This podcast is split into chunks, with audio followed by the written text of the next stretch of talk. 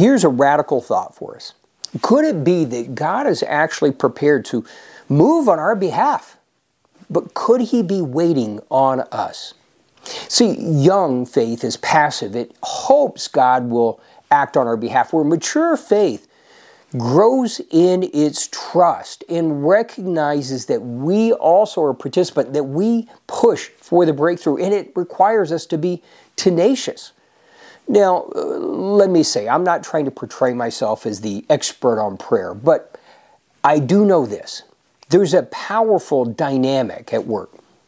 See, in the very beginning in Genesis, when God had created everything, He made man, and then He said to Adam, Have dominion. In other words, He gave the responsibility to Adam. So here's the God of the universe with all power and majesty, and He's delegated that responsibility to you and I. Now, there's a story that illustrates this so well. And if you want to look it up, it's in 1 Kings 18. So there's a drought. Now, a drought is one of those kind of challenges that, like many, is to a degree debilitating. Whether it's a dream that you're waiting on, whether it's whatever it may be, there are times in life where there's challenges, obstacles, burdens we carry, and they are debilitating. The kind where it makes it difficult to make decisions, where you can't plan for the future. In fact, sometimes it's hard to imagine what life will even be like once you finally get past this. And a drought is something like that.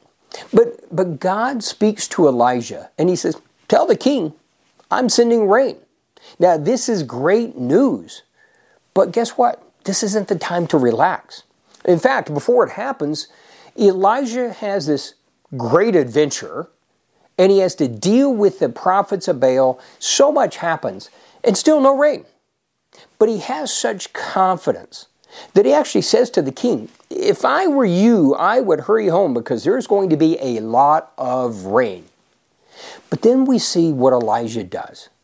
See, he isn't waiting passively to see what God's going to do, but we see two things are important for you and I. Number one, he gets into intense, committed prayer. I mean, it's so intense, he's on his knees with his head between his knees praying in response to what God has already said he wants to do. And what does he do? So he sends a servant looking for evidence. The servant comes back and says, nothing. So does Elijah quit? No, he continues. He's persistent. He's tenacious.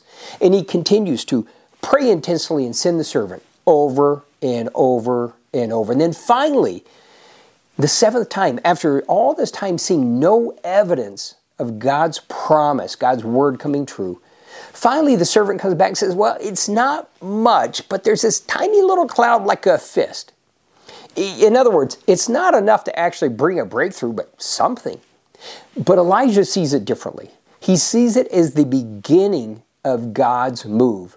And so, what does he do? He gets up and he runs to go see the king. See, Elijah saw that glimmer of an answer as the beginning that would rapidly grow into something that would water the entire land. He saw that it was actually God's word beginning to come true. And so, what did he do? He had prayed tenaciously, committed intensely until he saw God's word begin to work. So, what's the point for you and I? I, I, intensely believe that God wants to have a greater impact in our lives and in the world around us. And He's waiting so much for us. The God of the universe, with all power and majesty, has delegated the responsibility to you and I.